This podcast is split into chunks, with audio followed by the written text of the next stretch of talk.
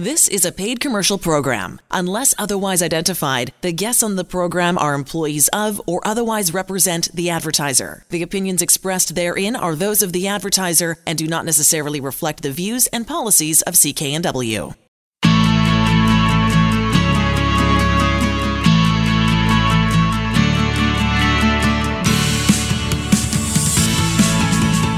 Welcome to Dollars and Cents. I'm Elaine Scollin along with Blair Mantin from Sands and Associates. They're experts in helping you get out of debt. So owing money, we know it's incredibly stressful. Um, a piece of that stress or a source of that stress can be due to just not knowing what one's rights are when it Yeah. comes to owing that money because I mean, you know this. In some cases, this needs to be looked at right away, or you need to mm-hmm. pay this back as soon as possible. In other cases, you know, there's a negotiation involved. So let's talk Yeah. about that. What actually happens if a debt goes unpaid? That's the that's the focus of this segment. Yeah, so I think we want to give people some tools, some framework, some information here about, you know, if a collection agent is calling you, that's probably the, you know, the least, you know, least good you're to you're to feel when someone's on the phone with you, accosting you saying you're a bad person, you're not paying this debt. I had someone tell me today just the tone of voice the collector took with them instantly their heart started to race, they they started to sweat a little bit. So when you're starting to get a bunch of collection calls, it can be a very emotional, a very difficult type of situation, and the whole thing a collector is going to try to do is assert their rights and not make you aware of your rights. So for today's segment, let's talk about, you know, what can you do if a collector calls? What can they reasonably do? What can they not reasonably do? And what are your options there? Okay, what what what are my options? That just scares the heck out of me knowing that somebody's going to call and and and these people are probably really good at making this phone call, right? Yeah. Intimidation, shame, guilt, uh, threatening, you Yeah. name it, right? Well, what even gets me too is, you know, even the government has started to outsource some of their debts to collection agents. So things like student loans, if you go delinquent, you might get a call from ARO Collections or CBB. These are private companies. And again, what my clients tell me of the things they'll say over the phone, I'm like, my God, the government is backing these guys. It's it's scary stuff. But let's talk about, you know, why would you be getting a collection Sure. call? So why is that? Because that means you've been in. That means you've been ignoring a few things for a while at this point too, a right? collector is never going to be their first step to recover the debt. So, you know, if I owe the bank a little bit of money, I've been a customer of the bank for a long time, they're going to want to preserve that customer relationship, but not forever. So, generally, what happens is if you miss one payment on your credit cards or or whatever, they'll be fine. You might get a little notation on the next statement that says, oh, we didn't receive your payment. You know, maybe it crossed us in the mail. Please catch it up this month. After three months, that's going to be when the niceness stops. Okay, And- three months. That's what you've got. So three months of missed payments. What essentially is going to happen then is the bank's going to start to give up on the customer relationship. They're going to say, you know what, we've tried being nice about this. We wanted to keep you as a customer, but now we'd rather just get the money. We're going to give up on treating you nice, but we don't want to do that ourselves. We want to put on, you know, a different face and give that to a collector who's Sure. essentially, um, you know, going to try to put some pressure on you to get paid. Now, the challenge that I have here is if you could have paid the debt, you would have paid the bank, right? No one would have automatically just let a debt go to collections just for the fun of it. So, quite often, if someone's fee, uh, receiving collection calls, they're not in a position to actually make good on this debt anyway, and all the collection calls are doing is adding more stress to their day. Okay, so they've called me. Yeah. Um, Where do you start, right? Yeah, where do I start, and what are my rights at this point? Yeah, so so one place to start is right off the top. You have the right to demand proof of the debt. You have the right to demand proof of anybody that's calling you. Provide me some written proof that I actually owe this debt, because sometimes what happens is that a debt might be very old, that it's not even legally valid anymore, but the collector's not going to tell you that. If you ask for written proof, they would show you a statement from ten years ago, and then you would understand. Well, if I've done nothing for ten years, well, you know, why are you collecting now? You know, go away. But if you don't demand written proof, you know, you're just accepting that, okay, this is something that I automatically owe. Now, even if you know you owe this money, I would still say to the collector, I'd like to demand written proof. I want to know for sure who you're acting on behalf of. Just by doing that, you will separate yourself from other folks who are again very quick to just you know take the authority as as as spoken rather than question it a little bit. Okay, fair enough. Uh, what about mail only communication? That's interesting. I can't. I, I hadn't thought about that. Oh, Elaine, the number of people and often senior citizens that I can make their day completely by saying, you don't need to pay me a thing. You don't need a bankruptcy. What you need to do is you need to understand that the, the province of BC protects you from these calls. All you need to do is invoke that protection protection. So, province of BC says a collector can call you from 7 a.m. to 9 p.m. six days a week, and they can call you on Sunday for about a six hour period. So, literally seven days a week, they can be on your mind. What the province of BC also puts out but doesn't publicize well at all is that you can send a notation, a one page letter to any collector that calls you that says, pursuant to the Consumer Protection Act, I do not consent to phone calls. Hmm.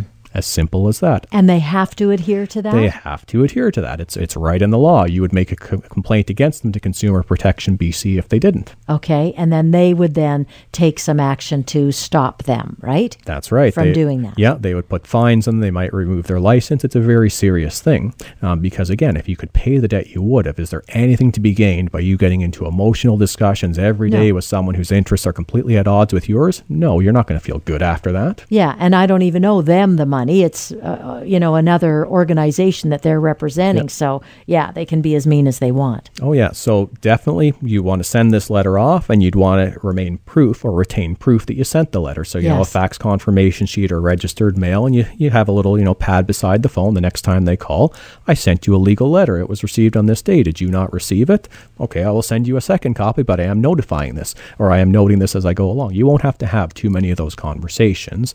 And the real impact here is what the collection agent will put down on paper is night and day different to what they will say verbally because they figure most people don't record their calls. So again, if you really want a collection agent to dance smartly, start the conversation off by saying, "By the way, I am recording this call." Excellent. Even Oh, even if you're not, Even it if you're doesn't not. matter. And the law in Canada says as long as one person is aware, which can even be just you, you're fine to record a call. So Exactly. I encourage people to again assert a little bit of power, put the dynamic back on more equal footing. Excellent. Now, I'm sort of surprised at this, and I know you've got a great explanation changing your bank account. Now, Mm-hmm. what's the advantage of doing that? Yeah, so we're all, you know, very much conditioned in advertising to say put everything under one umbrella. You know, if you've been a bank customer your whole life, you should have your daily checking there and your mortgage there and your credit card there and so on and so forth. And they want you to do that. Absolutely, they want you to do that. That's where they make a lot of money having all of your needs together.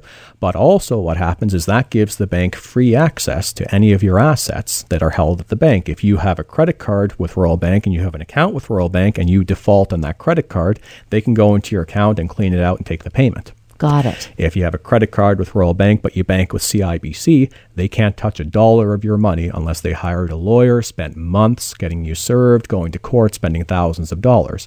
I'm not advocating anybody not paying their debts if they're not able to, but if you're talking about you got your rent due in a couple days and you didn't make the credit card payment and suddenly the bank came into your account and took your rent money, that's a bad situation. Exactly. Then you've got two or three big problems. Exactly. Okay. So I'd suggest to folks if you're banking where you owe money, just don't do that. Just spread your accounts out so that you have your assets, you know, your daily checking. If you have a TFSA or an RRSP or something, have that at one bank and have a credit card from somewhere else. I don't think you're seeing any benefit typically of wrapping it all up within one bank other than, you know, you get one statement or one package of statements. Sure. But the risk that you take is far greater than that. Oh, that's such good. That's such a good idea. Um, what is when somebody phones me and threatens legal action?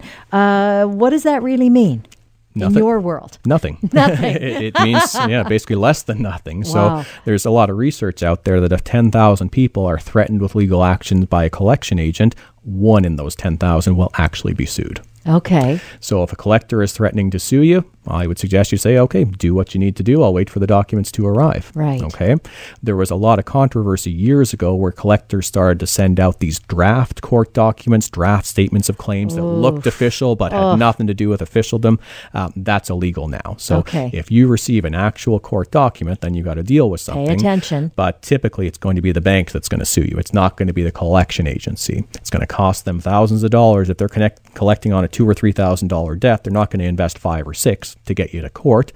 And if they actually got you to court, if you decided to file a bankruptcy or a proposal literally the day of, all that money is wasted. They're no better off, and they know that. Right. And So if you're being threatened with legal action or, you know, you must return my call within 24 hours or else, don't return that call and see what happens. Generally, nothing is the answer. Right. And then you've got those other great uh, things that you can do request the mail only communication, yep. demand proof, all those kinds of things, and change that bank account. Mm-hmm. So uh, the fifth one don't make partial or good faith payments. Yeah, this one I love, and I think it will be a surprise to a bunch of our listeners here because sometimes you think that a collection agent is actually working with you when they say, you know what, I know you can't pay the full amount. Why don't you pay me 10 bucks this month or 20 bucks or 50 bucks or some fraction of what's owed?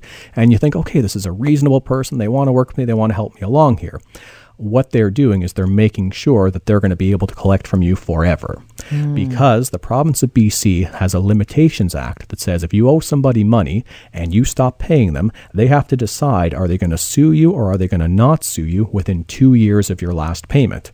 If two years go by and you haven't made a payment and they haven't sued you, if they take any action legally to recover this debt, they can spend however much money they want. You'd show up in court and you'd win in 10 seconds. You'd say, they've got no proof that I have paid in the last two years, therefore this is should be thrown out. It's pursuant to the Limitations Act. Got it. So they will never tell you this. And what they're doing by getting you with these partial good faith payments is you are resetting that limitations clock every month. So I that understand. two years will never kick in if you make partial payments every month. So it's a good idea. Well, I mean, it's just such a good idea to know this before Yeah. you embark on it.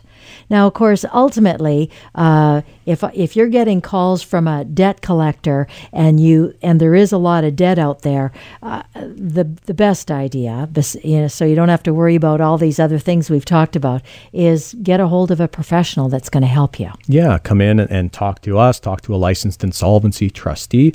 Um, again, I had people bring me collection notices every day of the week. I love to see what new and wonderful wording they're using there. Um, I have people tell me about the calls that they have. I have never had a client who was actually sued by a collection agent, and I've been trustee practicing for more than 10 years. I've had, you know, governments take action to seize wages. I've had banks you know take action to try to sue a client and then you know we, we put it in protection that has to stop but this idea that collection agents have all this power that we have to be afraid of them and dance to their tune no you can flip the dynamic you the consumer have the power And when I go and see Sands and Associates, you're going to not only tell me that, you're going to put in things in place mm-hmm. that I can. Because if somebody's calling you, if a debt collection Yeah. agency is calling you, that's probably a good sign that you need to get a little bit of help on how how to figure this out and to get rid of it because it is stressful owing money Yeah. for sure. I mean, there's a lot of emotion connected to it. Oh, yeah, we might have a great meeting. And at the end of the meeting, I say, here's the mail only notification letter that you need. It's on my website. If you go to Sands Trustee forward slash downloads, you'll see it there. But a lot of my meetings are here are the tools that you need to put the power back in your shoes. And if that's enough to solve the problem, great. If it's not enough that you know you really do have a debt problem, well, we're going to fix the whole thing. If any of this information resonates with you, uh, the very best place to start is give Blair a call. Give Sands and Associates a call. He's got a huge staff in all the different locations uh, that can give you more information. It's a free consultation. Your first one is absolutely free, and your second and third one might be as well, depending on what it is you're going to take or what action you're going to take. Nice and easy. The phone number 1 800 661 3030 to get that free consultation and to find an office near you. Kind of a part two. We've already had a bit of a discussion about uh, quick and easy financial tips to help you to that. And I don't think it's unrealistic, but to a, a playing field where you're comfortable and you're meeting your expenses and you're meeting your debts and you're having a good life. I, th- I don't think that I don't think that's unrealistic to to sort of help folks get to that place. I think that's a reasonable goal. And the whole idea of the Quicksands series of tips here is just to guide you to better financial management. So, better for someone who's always doing great might be just a little tweak around the edges. Better for somebody who's in a very dire financial situation could be, well, here's a pla- here's a path to become debt free. So, it's just all to help you to improve wherever you are. Now, I like this. This segment's all about ways to help you feel like you're managing your money a little bit better than possibly you are at this point. So let's so let's uh, talk about that. The first place is: Are you going to the right bank? Which I thought was a really good question to ask. Yeah, so we, we've talked a little bit about, you know, there's so many options for a different bank account and so many complicated different packages at each institution, but not everyone's banking needs are exactly the same. And when I, when I ask people, you know, when's the last time you actually sat to take a look at your bank account and its regular fees? You know, most people say, well, I, I've never done that. You I know. I, Am I looking at somebody? you are. And when I read this in prepping for this, I thought I'm I'm gonna I don't know. Yeah. I, and I've been there for a really long time and I have no idea. Right. And a lot of people, they just get, you know, the notice from the bank, hey, fees are changing this year. They don't say what's going up or down until you really read the fine print. Yeah. Um, but a lot of the times we're just on cruise control with our banking relationship. And, you know, the facts are the right bank account can actually make quite a bit of difference uh, in your day to day life to the point where there's, in my view, there's no reason for any Canadian to be paying monthly banking fees every month. There are so many free accounts that are out there, whether it's Simplii Financial or tangerine or different, different options there. But if you're paying, you know, 15 or 20 or 30 dollars a month for your banking services, really sit down and take a look at, okay, well, what am I getting for that that I would not be getting for a no-fee bank account? And you might find that all of your needs are actually being met by a no-fee bank account, but you're just paying because you like to have the prestige or being a signature customer or something like that. Um, I can tell you, me personally, 15 to 20 dollars a month in banking fees is absurd. But for some people, if they feel that they can get that value from it, well, okay. So at least consider is your account meeting your needs? Take a look at what are the payments that you're making or the fees that you're being charged each month. Uh, and even if you're happy with where you are, there's no downside from my point of view to sit down, have a meeting with somebody at the bank, and just say, I'd like to understand what are my options for lowering my expenses. And generally, you're going to come out with at least something.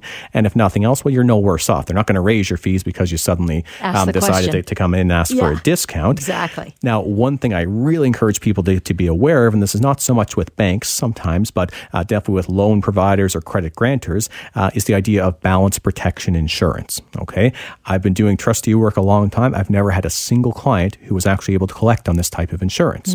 So, this is the insurance, you know, if you were to lose your job, it'll make your payments, so on and so forth. It can be very expensive. Sometimes, you know, $50 a month in some cases, sometimes $20 a month. Um, and you just pay it regardless every month of whether you, you actually need the insurance or not. So take a look. Have you been opted into some insurance programs that even if you need them, they probably wouldn't pay out?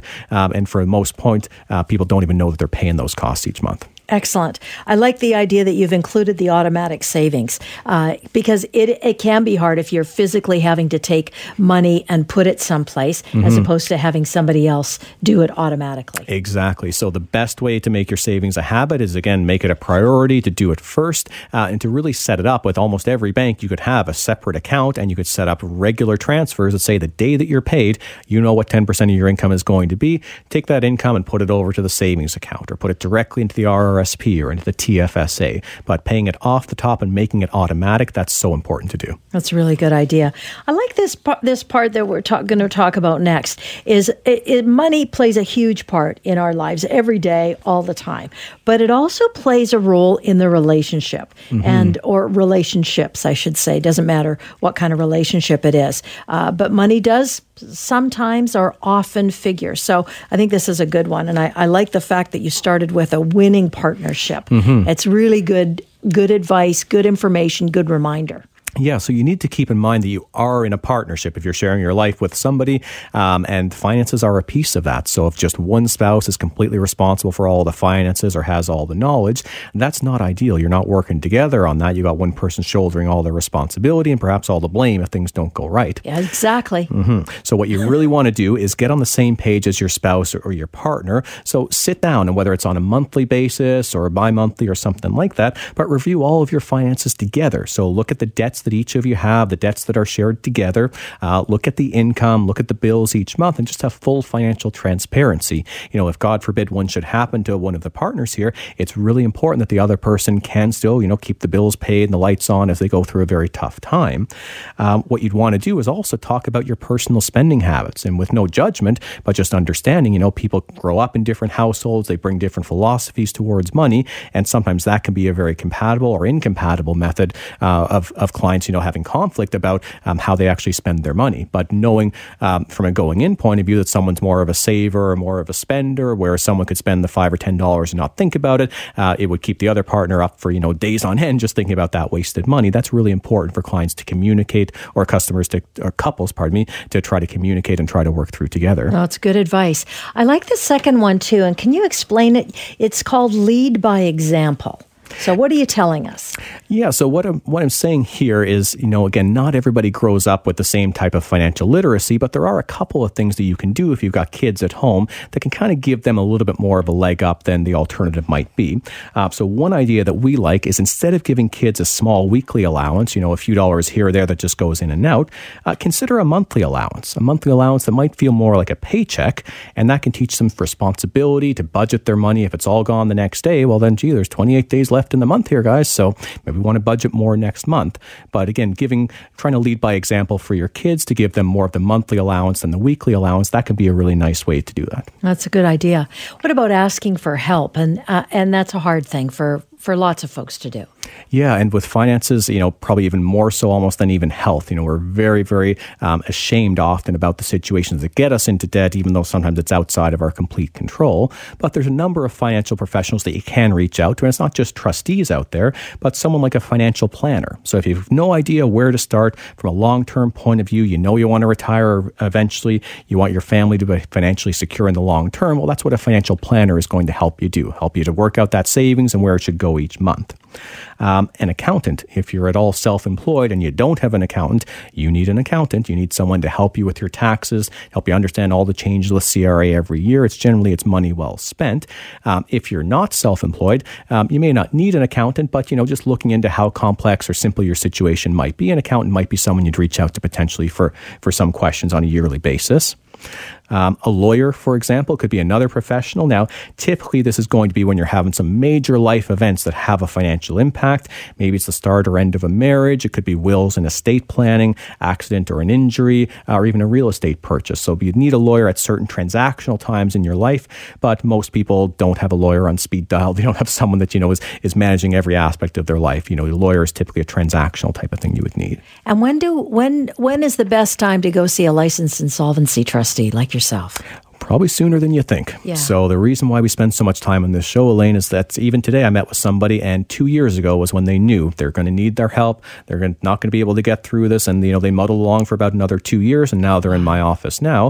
Uh, and that was just this morning, and we were saying, you know, wouldn't it be great if we had started this two years ago? You would have been finished a year ago. Uh, you would have been rebuilding your credit, and and that's right. They're saying, yeah, but I just kind of wasn't wasn't ready at that point, and that's totally fine. Everybody's on their own journey, but generally at the first step of when you know you're not going to be able to pay off your debts, talk to a trustee. If nothing else, we'll give you good advice to help you move forward. And if you do need some help, starting it sooner rather than later is just better for everyone.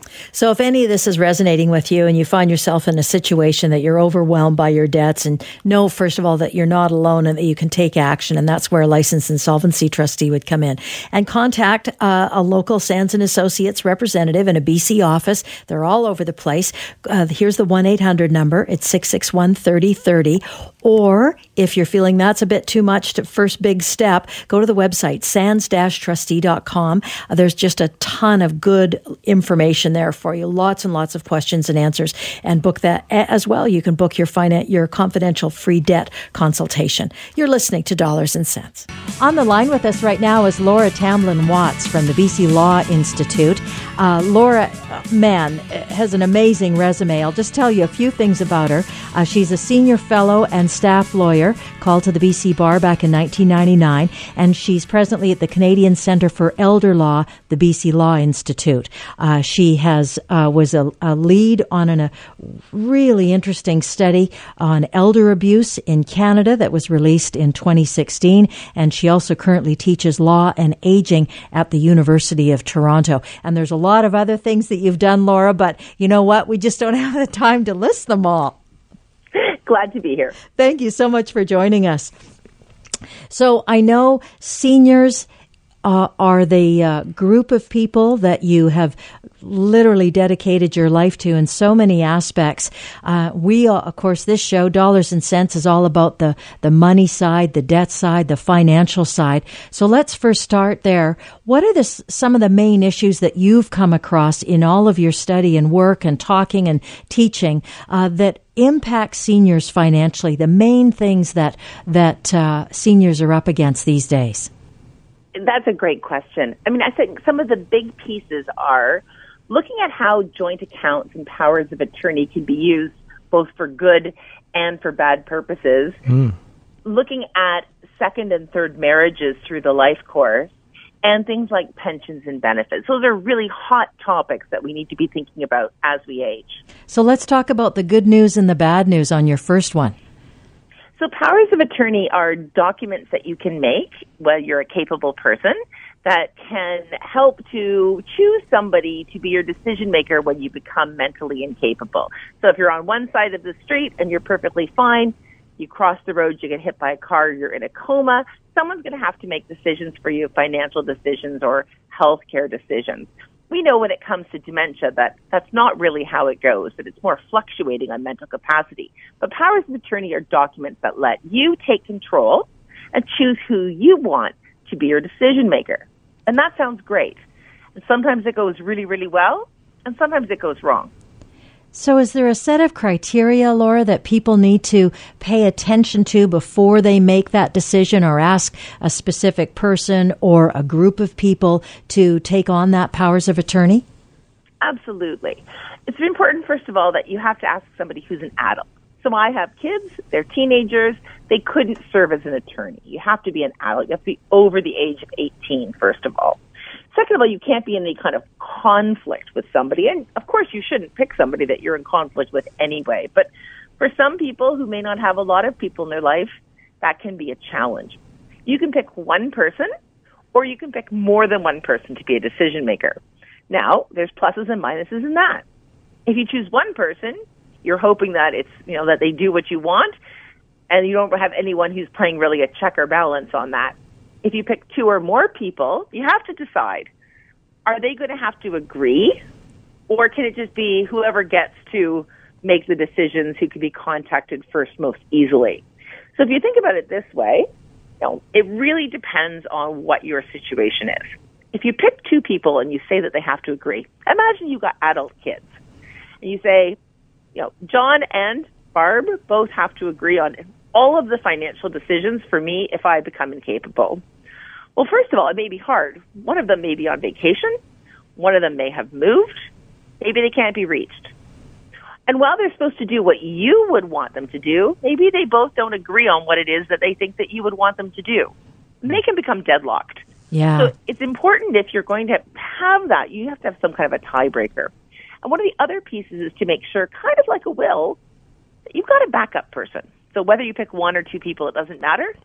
Make sure you pick some alternatives in the end, powers of attorney are really an important planning document. Most people don't realize that if you become incapable, there's no default list. It doesn't automatically go to your spouse or kids or siblings. If you haven't made a power of attorney, or a court hasn't appointed somebody to be your decision maker, which is quite rare, then all of it, those decisions go to the public guardian and trustee, and they've got to find somebody. So it's a really important tool for people to make while they're still capable. But you have to think it through. Who are you going to choose, and how is it going to work practically speaking? Mm, so even if someone is not of that, you know, senior citizen age level, it sounds like, you know, earlier on in life, you may want to think about that as well. It's important for anyone who's an adult, as, right. you know, as long as you're more than 18, really everybody should have thought through a power of attorney. As I say, hmm. if you are in an accident or you're traveling, you need to have somebody who's able to make a decision for you if you become incapable. But here's the bad part of it. When you hand over your power of attorney to somebody, when you hand over a document that lets them essentially sign your name, you're handing over the reins of your entire finances, usually to them. And that means the decisions that they make can literally bankrupt you. And what we know is elder financial abuse is one of the most common forms of elder abuse. We think about 5 to 8% of the population reports having had an elder financial abuse incident in the last one year. Wow. Except that we know that that number is much, much bigger because people don't want to report. As you can imagine, it's very difficult. And when we were doing the surveys, we weren't able to talk to people in long term care or people who were themselves already incapable. So if we say 5 to 8%, you can make sure that you could double that number at least. Yeah. And powers of attorney are, as I say, great and important tools, but if you sign them and somebody takes advantage, it can literally financially destroy you. Okay, so you have uh, been able to scare a ton of people who are hearing this, Laura. What is there criteria? I mean, do you have some some good advice for folks who haven't been able to uh, pick someone yet or think it through clearly? I mean, is there a checklist? How do how do we go about this? There's some great tools out there. Some of the tools that I really recommend are from an organization called the National Initiative for Care of the Elderly, NICE, the NICE network. And if you go to nicenet.ca, you'll see a whole bunch of great tools and particularly a bunch on powers of attorney and joint accounts as well. So those are some great tools people can go to for free. They can see those tools in both English and French and some other languages as well. But here are some of the practical pieces. Make sure that you've had a conversation with the person who you're going to appoint. Find out for them, first of all, do they feel comfortable making those decisions? People ask, who should I appoint? I say, look, find that detail oriented person who's comfortable with bookkeeping or accounting because it's no great pleasure to be appointed an attorney for somebody. It's a job. Mm-hmm. And you can get a little bit of compensation for it, but you know, it's something that most of us do out of the, the goodness of our heart for our parents or family members and friends. But make sure you have a conversation and ask if they're willing. Number two, make sure that they're detail oriented and they have some good understanding about kind of what their obligations are. They've got to keep separate accounting. They've got to keep separate bank accounts. Make sure that they know how to do that thing. It's not that hard and financial institutions can help. But make sure that they know so they don't go into it kind of not understanding their role. And the most important thing, number three, make sure that you set time aside with that person and talk to them about what your values, wishes, and beliefs are. Make sure that you express to them where you would want your money spent and where you wouldn't, what's important to you and what isn't as important to you. If you arm yourself and arm them with those tools, and you pick somebody that you trust, you should be good to go. Having a power of attorney is a critically important part of anyone's plan for the future. And and once you've done that too, the amount the the uh, the decrease of stress should be pretty good, right? I mean, if I've if I've figured out who's going to make those decisions for me, um, it's going to be easier on me in the long run. Absolutely, it's easier on you. It's easier on everybody when people have a good understanding about what's expected of them and know where accounts and documents are, it's a big relief to everybody. When it comes sometimes to talking about families and maybe someone doesn't want to pick one child over another child or they want to pick a friend and not their kids, having those conversations actually can be very, very helpful. Parents often feel like they need to appoint their kids to be equal in some way. And I always say to them, look, it's a, it's really a task you're asking. Make sure that you ask the person who is best suited to do it. If you don't want to ask anyone to do it, you can actually appoint a trust company to do it for you, and that, that was, can be a big relief off of people's minds as well. Yeah, that's it'll good. It'll probably cost you. Yeah, it'll probably cost you about five percent to do it over the total assets, but it means that you're getting professionals making these decisions, and it can be a big weight off if you don't feel like you have the right person in your life to choose or they don't they don't want to have you know money and their friendships their relationships tied up together. So it's a good option that some people can consider as well uh, Laura, I was I was intrigued when you, you mentioned a, a, couple things. You said power of attorneys. You also said joint accounts, and you said you know there can be positive and negative. So in my role as licensed insolvency trustee, I've seen some examples where you know someone has had a joint account, and you know someone has cleaned it out, or on the other side, someone has said, yeah, there's this joint account, but it's not my money; it's only the other person's money. Um, so I wonder what what you've seen in terms of the good and bads of of a joint account. Exactly so. There's nothing wrong with a joint account, like a power of attorney. They can be very useful. I have joint accounts with my husband. But when you make an account joint, often it's being done between a senior and a and an adult child in order to avoid the idea of probate, which is when a will has to go through a court process after somebody has died. And there's a small fee on it. And it depends on which jurisdiction in the country you are. In BC, it's about 1.4% of total assets, but it can change a little bit depending on where you are. It's still a very minimal fee. But people are often given the advice, hey, if you make your adult son or daughter joint on all your assets, the house, the cabin, the property that you share in the family, your investment accounts, your bank accounts, then there's no real need to probate because you'll avoid going through this process because as long as somebody survives, it doesn't need to go into the will. Look, that, that, that is true. But here's what people don't tend to realize. when you put somebody joint on any asset, whether it be cash or property, it means that they own it 100% as well. So if I have mm-hmm. $100,000 and I put my adult son joint on that, it means we each own the $100,000. And quite like you said, they can take out the account, empty the account, and go on a, a luxury cruise somewhere, and they haven't really done anything wrong. Now, there are some accounts that we know that really the person's not supposed to be owning it. They're supposed to be taking care of it as kind of a trust account. But it can be hard to prove after the fact once the money is gone. But here's the other thing people aren't really as aware of, and it's important. It means it also is an asset that creditors mm-hmm. or a family law claim can come after. So if mom decides to put this adult son on the family cottage because she's doing some planning and doesn't want it to go through the estate in probate, what happens if that adult son gets divorced? Well, he owns that property, and that property will become part of the divorce claim. So people really need to think through all those potential ramifications. My general rule of thumb is, you know, powers of attorney can be used in order to facilitate a lot of those transactions.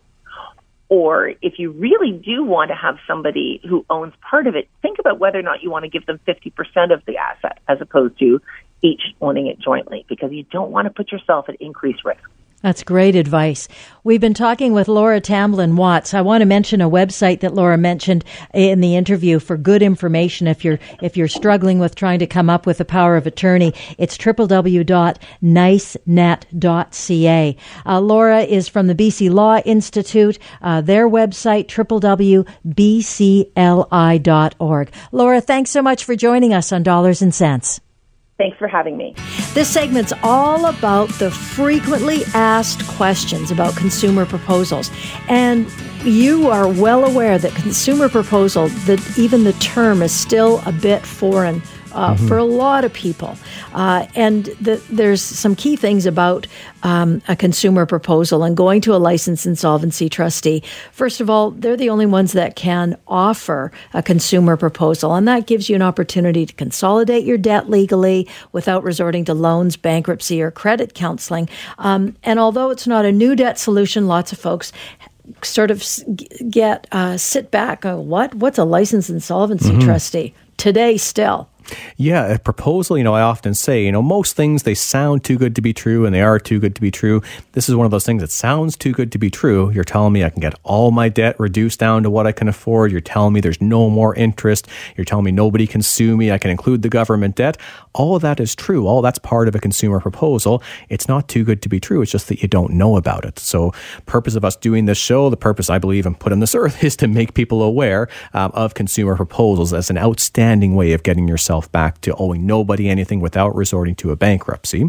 So, in terms of the formal definition of what is a consumer proposal, well, a consumer proposal, it's a legal agreement. It allows a person to consolidate all of their debts into a single amount. It stops all the future interest charges and collection activities. So, it's the same protection as a bankruptcy, but it's not a bankruptcy.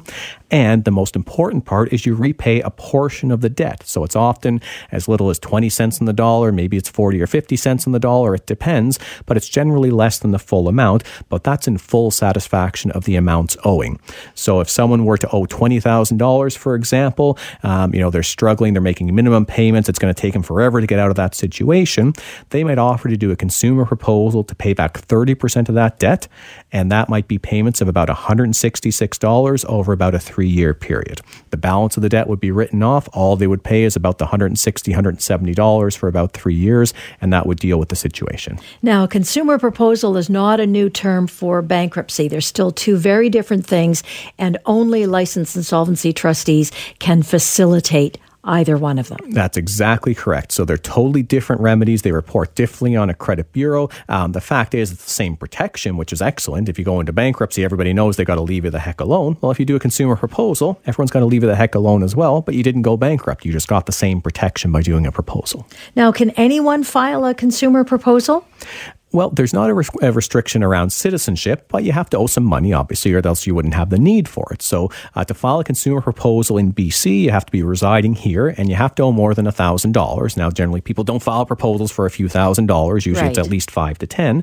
But, you know, more than $1,000 and less than $250,000, excluding any mortgages that they might have in their principal residence. Okay, so it doesn't include that. Mm-hmm. Um, and can you do it with somebody or is it always done singularly? If a couple, um, you know, whether they're a married couple or even just two people whose basically finances are substantially the same, that's what it says in the law, it can be done as a joint consumer proposal. So, you know, most often we see husbands and wives do a joint consumer proposal because that's how the, way the household budgets is everything all together. Right. So that makes sense. So it's not a requirement. If one husband or wife were to do a consumer proposal, it doesn't compel the other to do so, uh, but it does give an option to make a joint filing.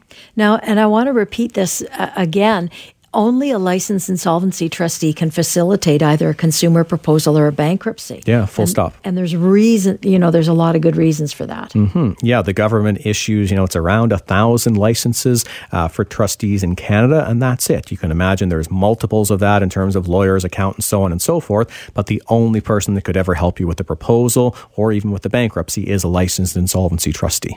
Okay, let's talk about um, the stay with the consumer proposal. Can you? Uh, I know there's lots of benefits to them, but are mm-hmm. there some key ones that you always make sure that people know? Yeah, let, us go through a couple of them here. Um, you know, one is that it allows you to actually consolidate all of your debt, which is what a lot of people want to do. They want to consolidate their debt, get it down to a lower interest rate, but quite often they approach the bank and the bank says, well, unless you have assets or really high income, we're not going to give you a consolidation loan. Well, what a consumer proposal allows you to do is consolidate regardless of your credit rating. So you're only making one payment, and the benefit above and beyond beyond a consolidation loan is you're not paying everything back and you're paying zero interest. So it's a lot more affordable than a bank consolidation would be. So if consolidation is what you want to do, a proposal can help you achieve that. Um, what it will also do is will stop the interest and the collection activities. So if you're being taken to court, even if there's a court hearing, you know, tomorrow and you sign a proposal today, you're protected. You know, you go to that hearing the next day, you hold up your documents, and typically everything grinds uh, to a screeching halt because now you're protected under the terms of a consumer proposal. Um, you know, the last thing I'd want to call it, Elaine, is what a consumer proposal allows you to do also is protect your assets. So if you go through a bankruptcy, most people keep all of their assets, but there are some situations, you know, if they've got an extra vehicle or some investments or things that if they went through a bankruptcy, something might have to be liquidated. When you do a consumer proposal, by definition, you're keeping all of your assets. So you don't need to worry about losing anything. Nothing's ever taken from you. A proposal is a better deal for your creditors than if they had came and seized your assets from you. Okay. And can I include all my debts in a consumer proposal? Well, pretty well. That that's yes. So there's there's a few that are excluded, and they're the same ones always excluded in the law. You know, money owing for things stolen or fraud, embezzlement, and child support. Um, but beyond things like that, you know, consumer and business debts, whether it's credit cards, lines of credit, overdraft, payday loans, instant loans, whatever it is, that can all be included. Um, income tax debt. This is very surprising to a lot of people. Um, but whether it's you know your standard income taxes, or if you were self-employed, if you have GST or corporate taxes, or even payroll remittances is a consumer proposal is the only way in Canada you can make a deal on those types of debts. Um, CRA is not going to negotiate any reductions with you directly. They'll only reduce the debts as part of a consumer proposal. Uh, if you have things like student loans, um, ICBC debts, uh, debts where you've guaranteed for somebody else, yeah. um, or even if it's a personal debt that you owe um, a personal creditor, and whether they're being difficult or not, you know you owe the money, uh, you can deal with that as part of a consumer proposal. And do you actually are you actually able to stop creditors from calling people? Yeah, we do it every day. And and how does that? How do you do that? Mm-hmm. Well, we have this thing called the Federal Bankruptcy and Insolvency Act, and what it does is it sets out uh, basically a code of conduct across the country, and it's federal obviously takes precedence over anything provincial, and it says as soon as you've engaged the services of a licensed insolvency trustee through either a bankruptcy or a proposal, there's what's called a stay of proceedings that comes into effect, and that's a mouthful, but what it means is that anything that's happened against you, the music has to stop, everyone has to put pens down, they can't do anything anything against you to collect um, or execute on anything to do with your debts. So if you file a consumer proposal, the first thing you do is you sit down, you sign documents with us. The second thing that we do after that is we send those documents out to your creditors, often the same day or within a couple of days. And then as soon as they have those documents, federal law requires them to refrain from any contact with you. Okay. So let's say I've um, booked an appointment or I've decided to come and see you. What happens then? Is there there's a very specific uh, unfolding of events. Yeah, let's talk through the main steps of going through a consumer proposal. So first off, as you hit on nail right on the head there, is you got to call. You got to reach out uh, or send an inquiry online to Sands and Associates, and we'll sit down for a free confidential debt consultation. You don't need to have all of your information up front. It's good for us to know, hey, here's a general idea of the debt. Here's a good budget that I'm living within, or at least here's a pay stub. But we'll work with whatever you have for the first conversation, and we can usually tell right away if this is going to make sense for you or not. You know, if someone would like to do a consumer proposal, but they're in a situation where they're struggling to pay rent each month and they've literally got zero dollars available to pay their debts, well, a proposal is not going to be the right option at this time because it's going to be an obligation, you know, already that the person's stressed about making that they don't have the proposal. Right. Um, so we want to make sure it works in every situation, but you come in for that first consultation. Um, if you decide to file the consumer proposal, you'll meet with the trustee a couple of times. We got all the documents together, um, and then we send the proposal out to your creditors. What happens then is they have to vote, like any proposal in life can be accepted or rejected. And with a consumer proposal, there's a 45 day period. So from the day that you sign, for the next 45 days, you're automatically protected from your creditors while they consider whether they're going to accept your proposal or not. If they do accept your proposal, and that's 95% of the time they take the first offer, that protection extends for the full term of the proposal. Uh, but the key step there is that we've got to send the proposal out to your creditors and get them to accept it. Once they've accepted it, step three is you performing the proposal. So if the proposal was for, say, $170 a month for three years, you're going to make those payments each month. And then you're also going to come for a couple of financial counseling sessions. And then at the end of all those payments, your proposal will be finished, your debts are all discharged, and you move forward owing nobody anything. If you want to make that first step, a uh, couple of ways to do that. You can call Sands and Associates toll free at 1 800 661 3030, or you can visit their website at sands trustee.com. You're listening to Dollars and Cents. The proceeding was a paid commercial program. Unless otherwise identified, the guests on the program are employees of or otherwise represent the advertiser. The opinions expressed therein are those of the advertiser and do not necessarily reflect the views and policies of CKNW. Hi, it's Shauna, and I might be a bad parent because my kids think french fries are vegetables. Hey, it's Ryan, and I might be a bad parent because I went out for wings when my wife was in the hospital after giving birth. Johnny here. I might be a bad parent because in my house, the tooth fairy gives pocket change. But we're not alone. Len emailed us and said his six year old daughter's Tarzan moment going from love seat to La-Z-Boy by curtains made him more proud than any dance recital. and Andy left his two year old at the rink. All right, guys, I'm sure we're not alone. Like Andy's kid. For stories and confessions like this, make sure you check out our podcast. It's called Bad Parents, and it's available wherever you get your podcasts. I left a glove at the rink.